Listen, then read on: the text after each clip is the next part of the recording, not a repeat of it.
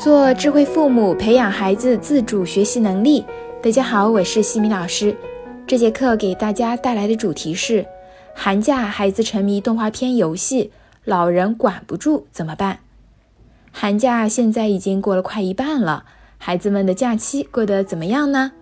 有家长在我们的公众号里反馈了新的困惑，说由于是双职工，自己和老公白天都要去上班。孩子呢，就放在老人那边带，结果孩子成天就在那边看动画片或者玩 iPad，老人根本管不住。那不知道大家有没有遇到过类似的情况呢？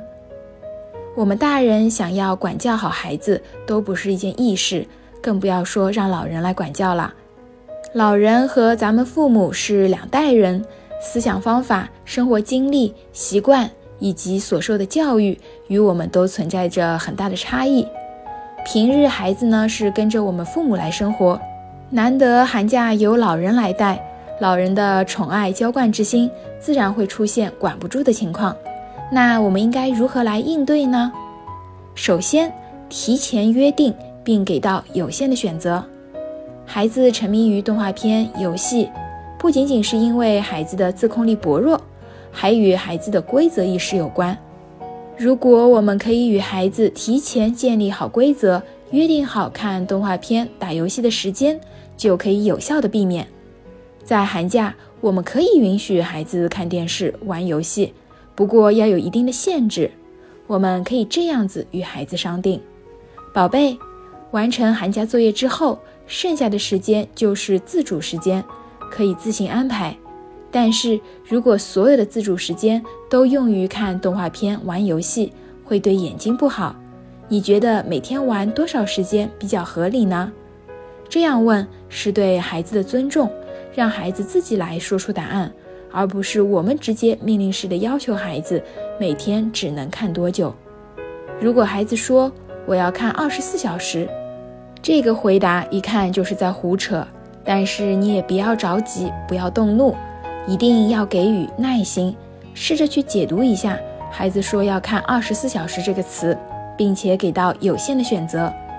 孩子说他想看二十四小时，意味着什么呀？其实就是他想要再多看一会儿，多玩一会儿。所以呢，我们可以这么说：妈妈知道你想要多看一会儿是吗？但是，一天二十四小时都在看电视，这是不现实的。你从早上八点半起床，到妈妈晚上六点半到家。一共有十个小时的时间，去掉吃饭、洗漱、写作业的时间外，剩下大概还有四至五个小时。我们可以看电视，但是如果全部用于看动画片，会对眼睛不好。你每天是要看两集还是三集呢？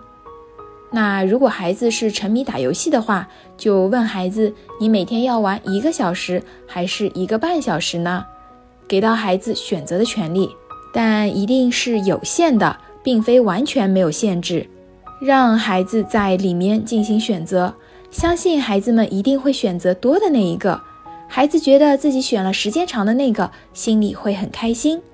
而对于我们家长来讲，他的这个选择也是我们可以接受的范围，只要我们感到满意就可以了。然后剩余的两至三个小时，我们可以引导孩子去安排一些其他的娱乐活动。比如去运动、拼搭积木、画画、阅读，还可以帮助老人去做一些力所能及的家务等等，让孩子的自主时间不是仅局限于看动画片、打游戏。同时，也要商定好，如果没有做到，需要孩子接受的惩罚，比如违反约定，惩罚一至三天不能看动画片和打游戏。最后，我们需要温柔而坚定地去执行。其次。我们要引导老人与我们一起实现教育的一致性。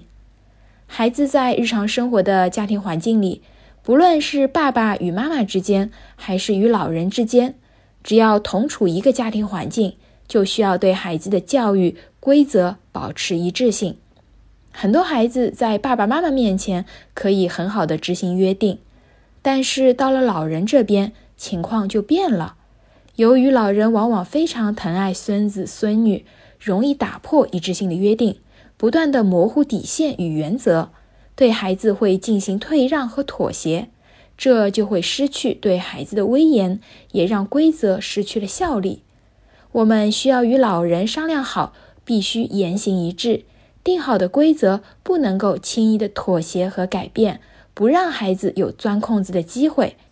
如果超过了约定的时间，孩子耍赖说还想要看，我们只要让老人问孩子一句话：“约定的时间到了，现在是你关还是奶奶来关？”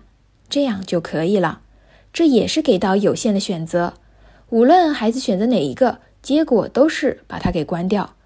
如果孩子执意不肯关，违反了约定，等妈妈回来之后，按照惩罚的约定来执行就可以了。